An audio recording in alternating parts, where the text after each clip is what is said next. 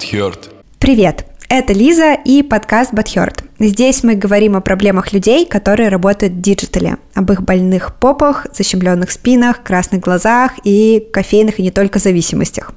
Подкаст выпускает медиа о здоровье и счастье удаленщиков Бадхёрд. Это наш второй выпуск из специальной серии, которую мы записываем вместе с врачами из Лахта Клиник. И сегодня будем обсуждать и решать проблемы digital ов с неврологом Патимат Исабековой. Патимат работает в Лахта клинике, состоит в международных сообществах неврологов и ведет свой блог в одной запрещенной социальной сети. Патимат, привет! Всем привет! Очень рада тебя здесь видеть и немножко, на самом деле, себе завидую э, и не завидую своему э, вечному, но сегодня отсутствующему соведущему Вовке. Вообще наш подкаст обычно строится как? Мы с Вовой встречаемся, Вова приносит какую-то статью из Бадхерта, тонну всяких тиктоков э, про, я не знаю, там воду, в которую нужно добавлять э, гималайскую соль, чтобы клетки впитывали воду, или какие-то другие интересные, очень странные факты, и мы с ним пытаемся по науке разобраться. Сегодня Вовы нет, и я представляю все наше сообщество вместе вместе. А, поэтому я буду одновременно и научным коммуникатором, и тревожной бусинкой. И я безумно рада, что эта встреча будет с тобой, потому что у меня есть много чего тебе рассказать и спросить. И вообще, мне кажется, невролог — это любимый врач digital -специалистов, даже если они об этом пока не догадались. Смотри, давай, а, наверное, я сначала тебе расскажу про то, что себя представляет моя жизнь, да, а, и вообще жизнь моих коллег. И обсудим с тобой, э, что на это все скажет невролог. Э, смотри, вообще обычно э, digital -специалисты, ну вот в нашем случае мы digital -агентство, ребята, которые делают всякие продукты, которые живут в интернете. Поэтому мы, разумеется, все делаем за компом. А, мы работаем удаленно, то есть у нас такая есть смешанность, э, короче, дома и работы. Э, вот это вот все происходит. Э, работа может происходить в кровати, то есть можешь работать лежа и нечаянно не заметить, как ты пролежал, не знаю, 8 часов в странной позе.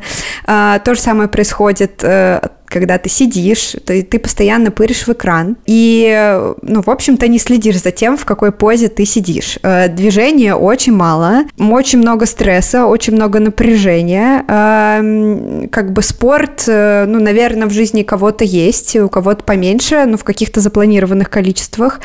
Ну и чаще всего нарушенный режим сна, иногда из-за стресса, иногда просто потому, что приходится что-то по ночам пилить, потому что команды в разных частях света, например, живут. По своему опыту э, могу сказать, что, во-первых, безумно сильно страдает спина потому что постоянно она почему-то болит. Спина, шея. У меня вообще один раз была очень странная ситуация, когда я думала, что у меня инфаркт, но оказалось, что все-таки просто защемило спину. Вот. Э, и, ну, боли, как водится, очень много в наших жизнях.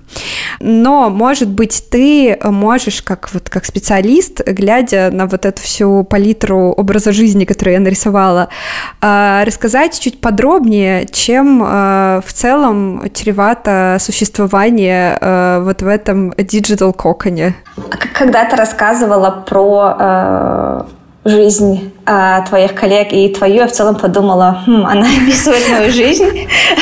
Откуда она знает? Э, вообще жизнь — это боль, и в целом, когда болит спина, хочу начать с того, это нормально. Ну, да, если человек испытывает боль, то в целом это окей. Просто это зависит от того, насколько это часто и что он может с этим сделать. Начать тогда со спины? Давай, да, давай. Спина очень важная. Правда, что спина самая главная? Правда, что все болезни от позвоночника? Патимат, скажи, пожалуйста. Что все болезни от нервов, все болезни позвоночника, это неправда. А, потому что есть такая специальность, как э, остеопатия. А, ну, в России это официальная специальность, ну, в официальной медицине, а, где а, ну, многие врачи связывают многие заболевания, например, там, психиатрические с, там, со спиной, гинекологические, такие как, как бесплодие, это все из-за спины, или там болит спина, потому что у вас э, сто лет назад у ваших, у ваших предков были какие-то проблемы с спиной, или вы там в детстве, когда был год, катались э, с э, горки, и спустя 35 лет у вас начала вот болеть спина вот в этом месте. Да, слишком много сказочных историй, которые в целом не поддаются логике. Вот, ну, то есть очень много всего связывается со спиной, но на самом деле только, наверное, боль в спине связана со спиной. Вот, пожалуй, все. Хорошо, а, э, со спиной э, поняли. А что еще? Что еще может болеть, когда живешь э, так, как так как ты живешь, так как мы живем? Голова. А, просто про головную боль не упомянула. А, потому что есть некоторые виды головной боли, которые встречаются у каждого там пятого, каждого седьмого человека в мире, и это очень часто. Если говорить про одно из самых частых и более выраженных э, видов головной боли, это мигрень, а, страдает большое количество людей. Э, а, это генетически обусловленное заболевание, то есть не связано его изначальное существование с образом жизни, но одним из триггеров является как раз-таки какая-то сложная работа, длительная работа за компьютером, например, а, эмоциональная нагрузка или нарушение сна. Это являются основными, основными триггерами мигрени. И еще есть э, одна из частых головных болей – это головная боль напряжения. Она в целом есть у всех людей в принципе. Это такая общая э, легкая или умеренная головная боль, когда такое ощущение как будто стягивает всю голову, и в целом у всех людей она может быть, например, э, к концу рабочего дня или когда был какой-то стресс. Но когда это все у человека в жизни регулярно, тогда она может быть практически ежедневной, и это уже является проблемой. Поэтому много всего э, в нашей жизни связано с нашим образом жизни. Но, к счастью, на что-то можно повлиять. А давай остановимся на головной боли. Все-таки важный момент. Э, куда ни глянь, да кто-то с головной болью встретится тебе в течение дня. Э, или у самого заболит. Э, какой нужен образ жизни или как модифицировать свой образ жизни? Ну, наверное, не исключая, что все равно придется сидеть за компьютером целый день, потому что это такая работа, чтобы голова болела поменьше. Какие есть рекомендации? Э, да, к сожалению, человек не может э, взять резко, уволиться, вообще не работать и гулять весь день и отдыхать, много спать. Э, это в целом невозможно, и такие рекомендации людям не даю. Вообще, если мы говорим именно про работу онлайн, да, дистанционную, нужно как-то пытаться сначала разобраться со сном. Я понимаю, что у людей может различаться часовые пояса и бывают поздние созвоны, но в идеале э, нужно ложиться спать все-таки там, не в час, не в два ночи, а хотя бы до полуночи, и чтобы сон был э, регулярно плюс-минус по длительности одинаковый, потому что это так не работает, если человек иногда там пару раз в неделю ложится в 2-3 часа ночи, но потом он думает, что вот днем я досплю, и вот следующий день мне будет нормально. И это, это какая-то регулярная история. То есть, э, чтобы было самочувствие хорошее, нужно, чтобы сон как минимум, ну плюс-минус, ежедневно был нормальным, и это не окей, когда человек каждый раз раз ему приходится днем досыпать. Кстати, одним из триггеров э, мигрени является нарушение сна. А, так, как и недосып, так и пересып. То есть а, есть даже такое понятие, как мигрень выходного дня, когда у человека почему-то голова болит именно в выходные с утра, и он не очень понимает, почему у меня же выходной, я выспался. Это потому, что он гораздо больше поспал, чем обычно. И также дневной сон а, также является одним из провокаторов мигрени, и люди с мигренью это замечают. Поэтому сон э, очень важен, и прежде чем начинать какую-то медикаментозную терапию, э, если человек не решит э, проблему именно с режимом сна, э, это все бессмысленно. То есть можно пить снотворные, конечно, человек будет засыпать, но без них э, он не сможет спать. Некоторые снотворные вызывают э, зависимость. И э, без того, э, если он э, не наладит свой э, режим сна, то вся эта терапия просто бессмысленна. и проблема вернется. Поэтому нужно я понимаю, что это сложно, но как-то попытаться плюс-минус э, ложиться не слишком поздно, хотя бы не регулярно, не каждую неделю, и чтобы длительность сна э, примерно была одинаковая. А вот как-то питание, еда может на это влиять? Я просто, я сегодня замечаю Вову, который приносит всякие тиктоки, и я помню кучу видосов э, про женщину, которая убегает от мужа, который гонится за ней с водой, а, и все это подписано фразой типа «я сказала ему, что у меня болит голова», и мужик сзади за ней бежит с фразой типа «достаточно ли ты пила воды сегодня?» Правда ли, что э, может как-то вот наша низкая э, гидрация вызывать головную боль, или, не знаю, недоедание, или переедание, или вообще какая-то еда на это влиять? Если говорить про воду, ну, в целом просто есть симптомы обезвоживания, но они возникают не просто так. Например, человека после, э, там, может быть, каких-то операций, заболеваний, инфекций. Но как бы если человек здоровый, не хочет пить много воды, но будет у него немного, возможно, э, низковатое давление, ощущение жажды. Какая-то, может быть, слабость, но как таковым провокатором каких-то головных болей это не является. Если говорить э, еще про жидкости, например, алкоголь, то, э, раз мы начали, считается, что вот почему-то именно красное вино является провокатором мигрени, то есть менее крепкий алкоголь. Но это не у всех так работает. У кого-то вообще просто после любого алкоголя болит э, голова. В общем, это индивидуально, но вот красное вино чисто статистически чаще провоцирует мигрень. А еда э, может как-то э, не знаю, недоедание или какая-то особенная еда вызывать головную боль? Или, может быть, с помощью еды можно справиться с головной болью? Каких-то объективных э, данных, что какая-то определенная еда является провокатором мигрени или любой другой головной боли, э, такого нет. Есть некоторая информация по поводу э, сыра и еще по поводу э, шоколада. Но э, еще есть такое мнение, что э, у мигрени есть такая стадия, как перед головной болью, называется предрома, когда человека а, повышается аппетит и начинает тянуть к чему-то, особенно к сладкому. И есть а, такая теория, что, скорее всего, человека просто тянет к сладкому, а не сладкое провоцирует э, головную боль. И, скорее, отсутствие еды э, является провокатором головной боли. Ну, в целом, голод может провоцировать просто обычную головную боль, а также голод считается Э, одним из частых э, провокаторов мигрени. И поэтому людям с мигренью рекомендуется не допускать ощущения голода.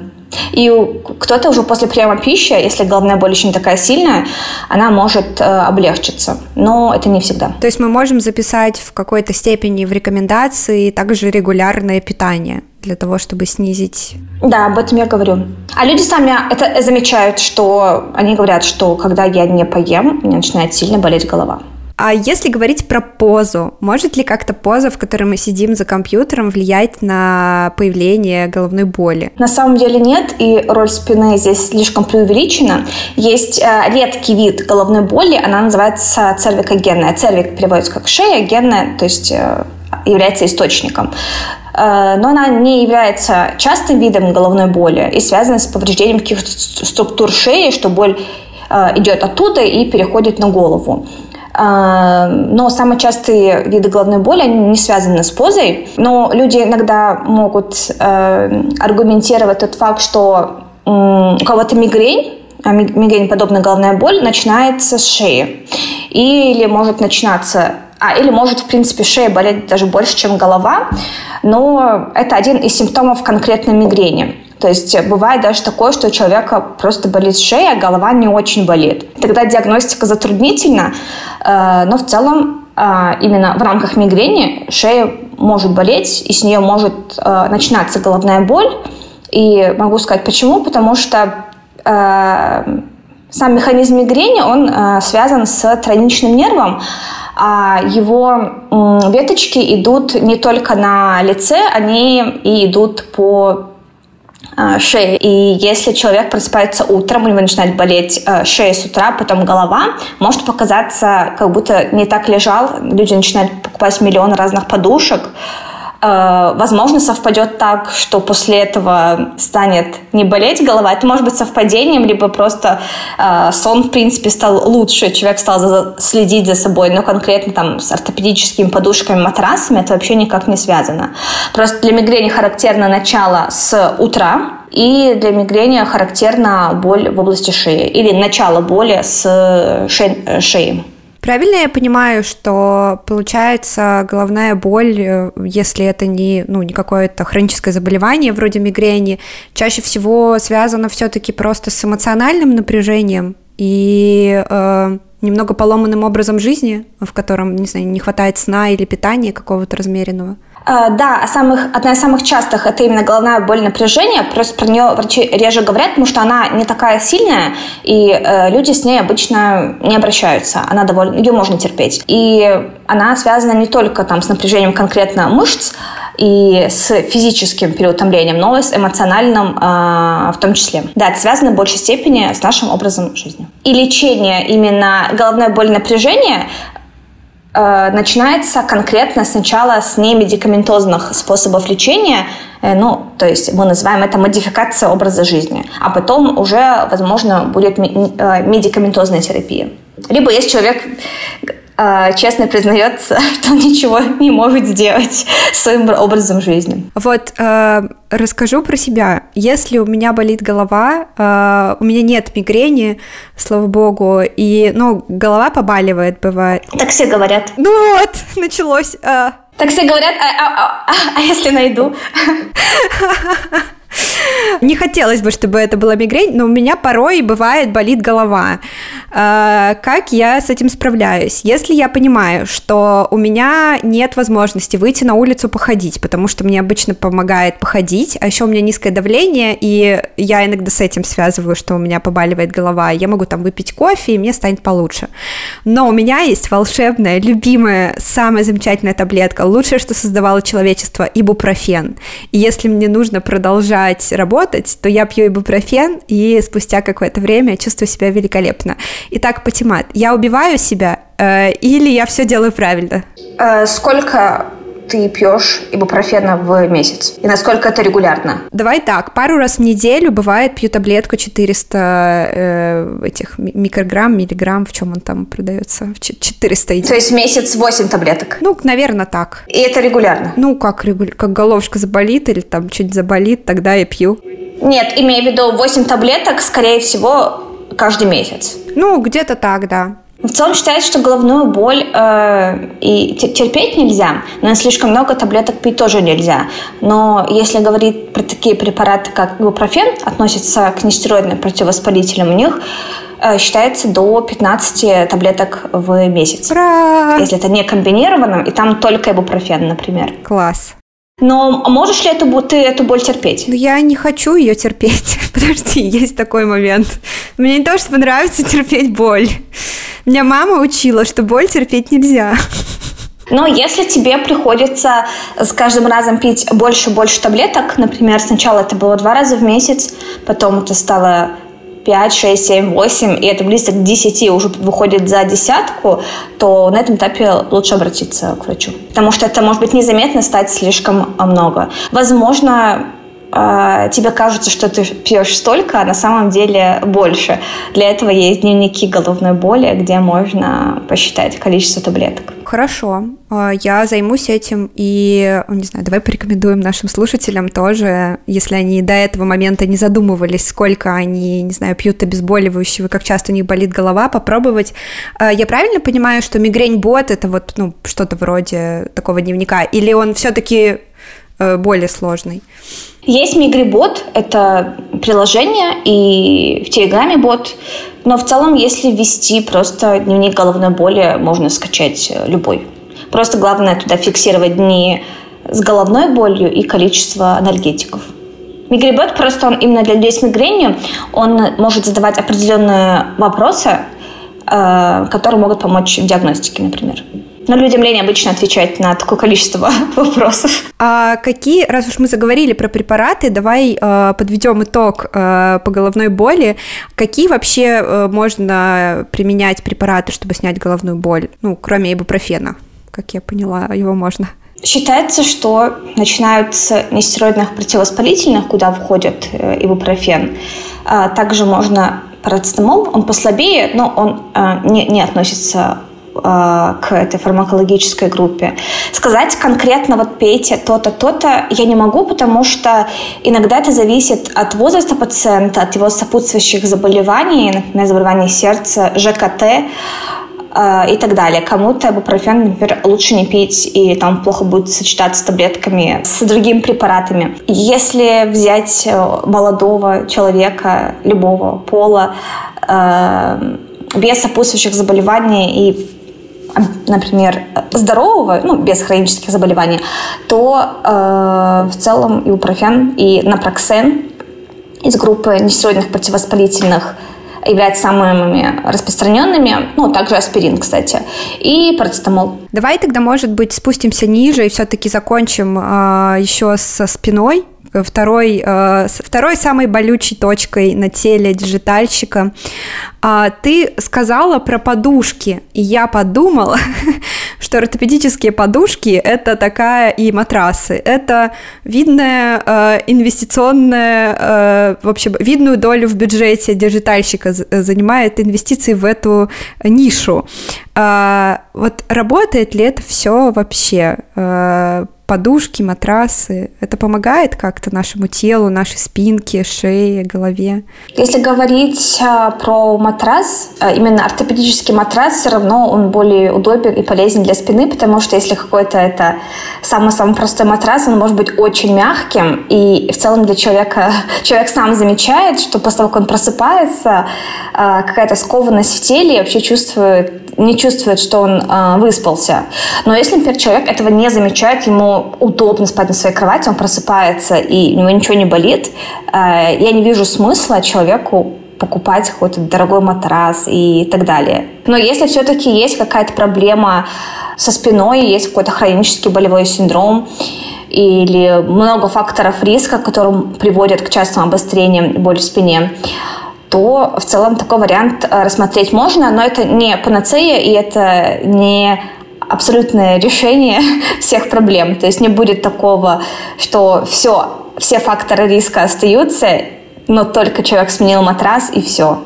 То есть чудо, чудо все равно не произойдет. Ну, это как у эндокринологов э, проблемы с щитовидкой, которыми пытаются объяснить все, что на самом деле решается изменением образа жизни. Да, да, да, да, да. Ага, понятно. А правда ли, что э, на то, заболит у нас спина или нет, влияет та поза, в которой мы сидим.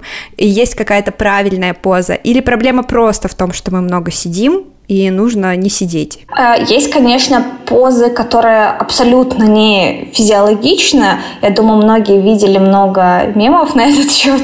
Ну и лежа, естественно, а когда определенные мышцы находятся в напряжении, и на них большая нагрузка, а на другие совсем нет, болезненное ощущение в этих мышцах э, возникать э, может. И есть определенные считается правильная поза, когда там говорят про угол, что плечи на одном уровне с тазом, но тем не менее человек так сидеть постоянно не может. если там он на какой-то процент чуть пойдет вниз или коленки не будет под прямым под углом 90 градусов, ничего страшного нет. Главное, чтобы это было не слишком э, длительно, и насколько это возможно делать какие-то паузы просто встать и что-то поделать.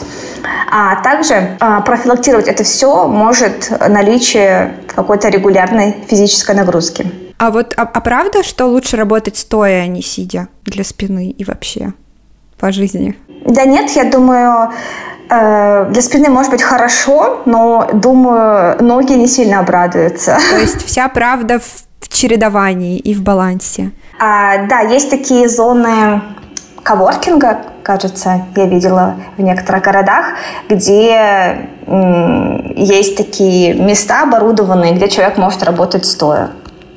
Ну, постоянно стоя работать, я думаю, не всем удобно. Скорее, это предпочитают люди, которые слишком много сидят, и им хочется просто сменить обстановку. Но нет такого, что вот лучше так и вот и никак иначе. А, понятно. Есть ли какие-то рекомендации, которые бы ты хотела дать нашим вечно сидящим э, слушателям, э, чтобы их спинка болела поменьше? Если вас э, беспокоит э, боль в спине, не нужно сразу идти делать МРТ, КТ всего тела, потому что это даст вам больше тревоги. А лучше начать с обращения к врачу. Кстати, начну с того, что это не обязательно невролог. Я просто часто об этом говорю в блоге.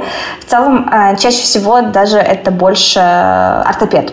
Но если вам хочется, и есть неврологи, которые специализируются на, на этом, конечно, можете обратиться к неврологу. Так, да. Первое с обращением к врачу и не делайте МРТ, потому что некоторые находки могут вас смутить, и вам кажется, что вы самый больной человек на свете, но в целом некоторые вещи, которые происходят э, в нашем теле, это нормальное стечение э, нашей жизни, и это нормально. Второе, надо как-то посмотреть на свой образ жизни э, со стороны.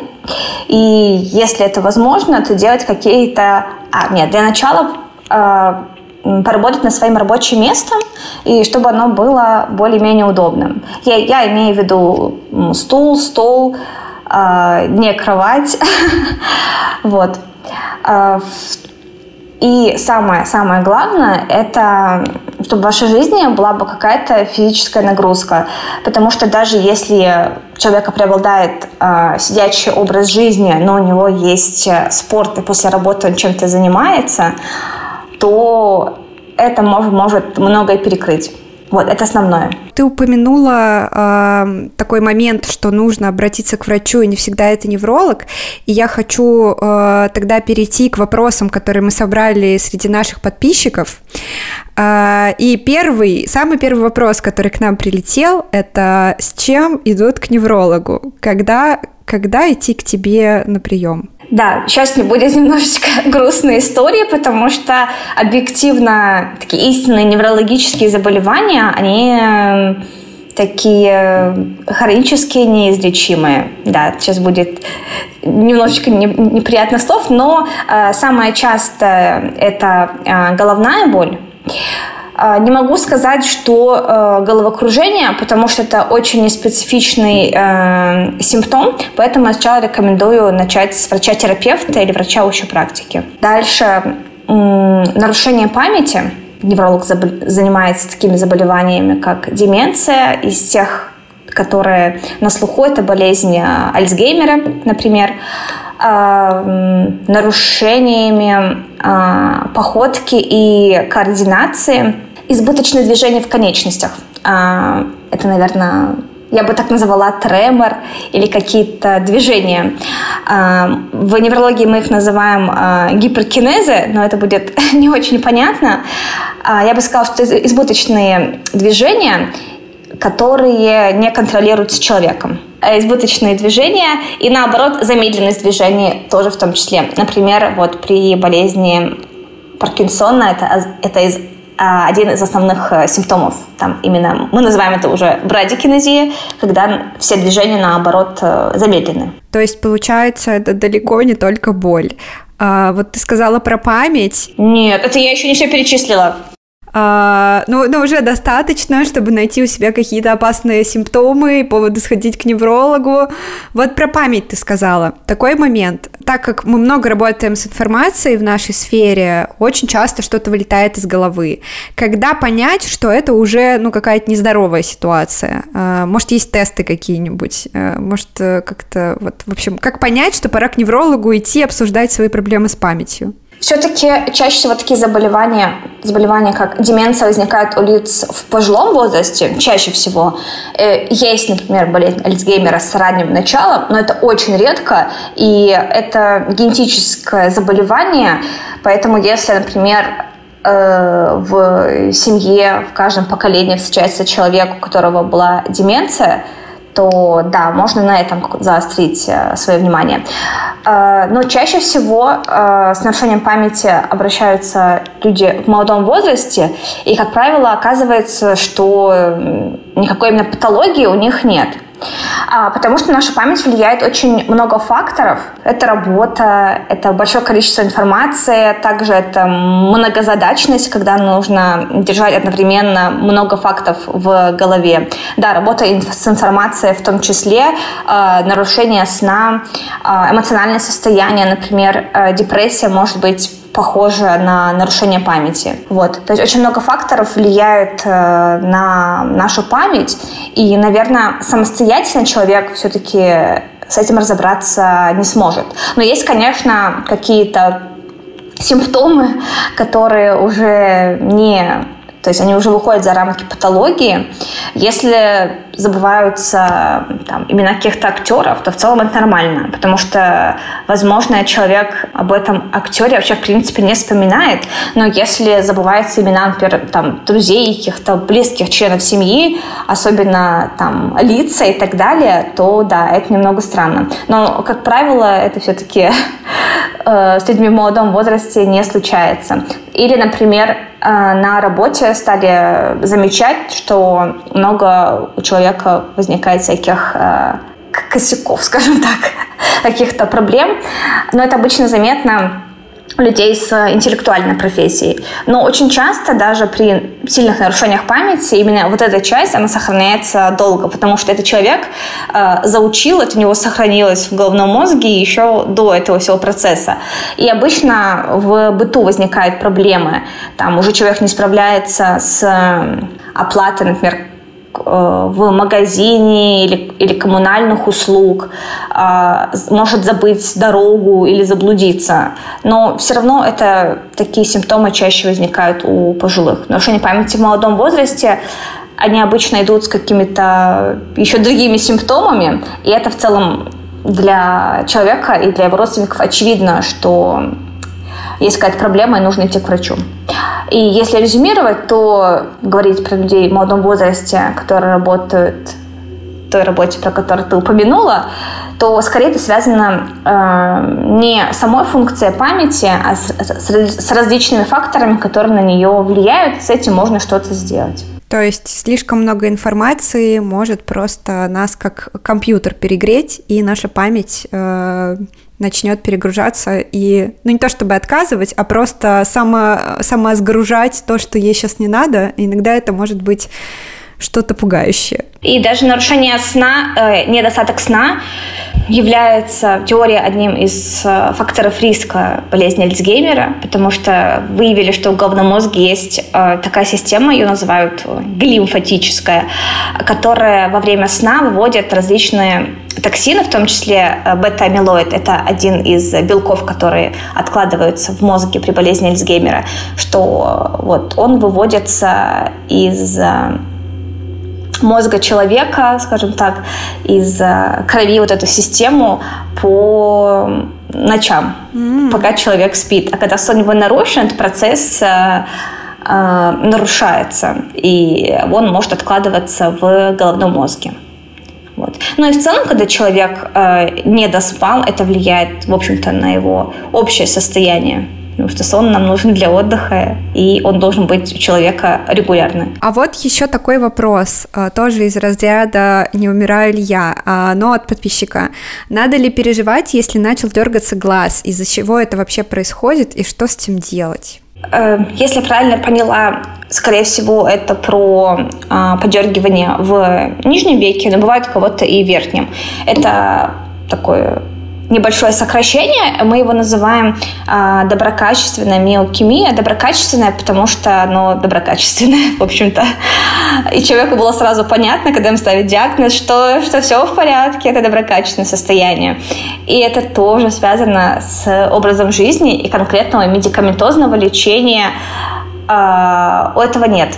Да, мы просто говорим, вам нужно спать, нужно спать, отдохнуть. Да, это обычно на фоне эмоционального или физического перенапряжения. У меня, например, бывает перед отпуском несколько недель прямо дергается глаз. Каждый день. Вот просто. Да, может быть.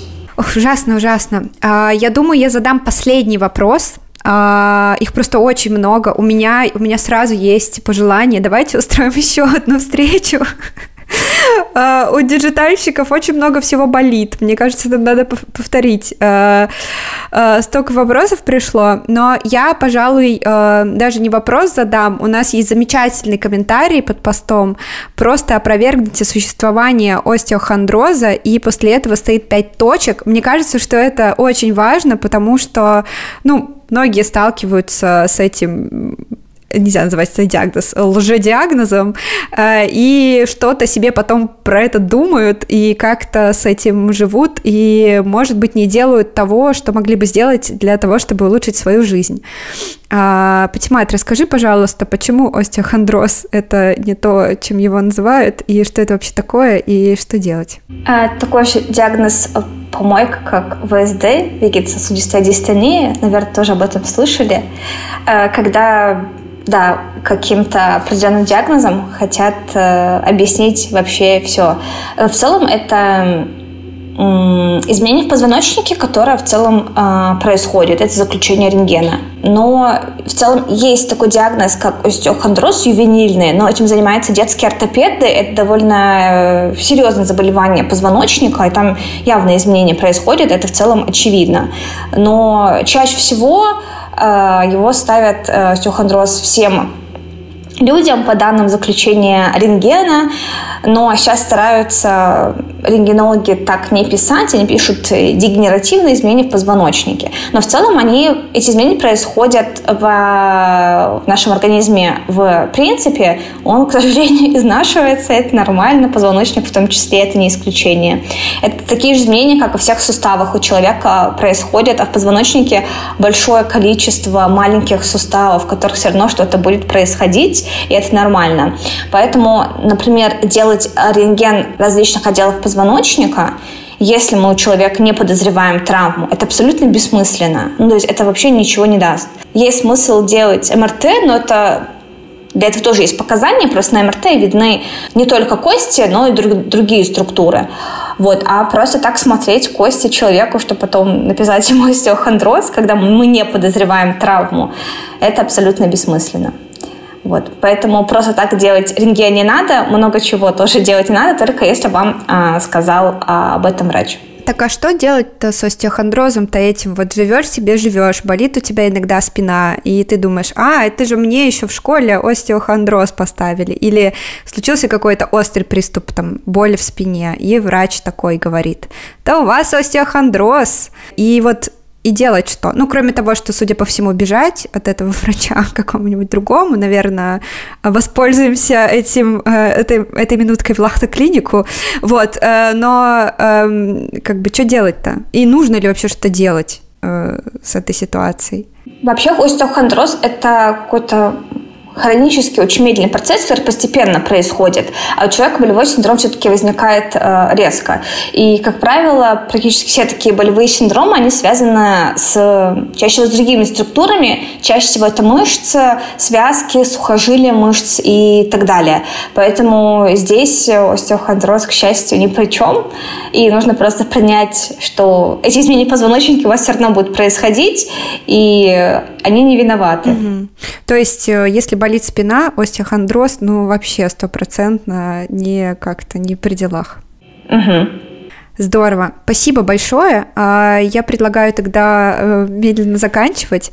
А, Патимат, огромное спасибо за компанию и твои ответы. Это было очень интересно. Я уверена, что это будет безумно полезно. В 34 раза полезнее, чем наш стандартный э, подкаст с Вовой. И многие из наших слушателей э, почувствуют некоторый релиф и поймут, что им делать с их жизнями. Спасибо большое, что заглянула.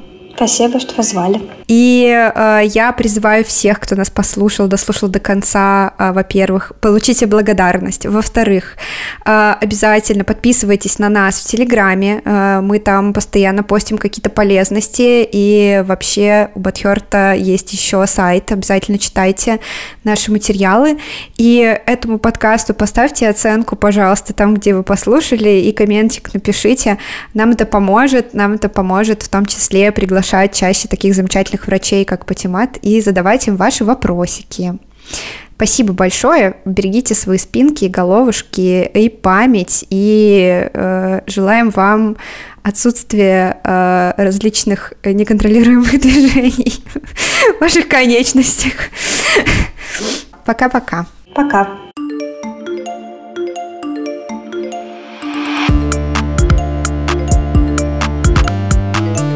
Butthurt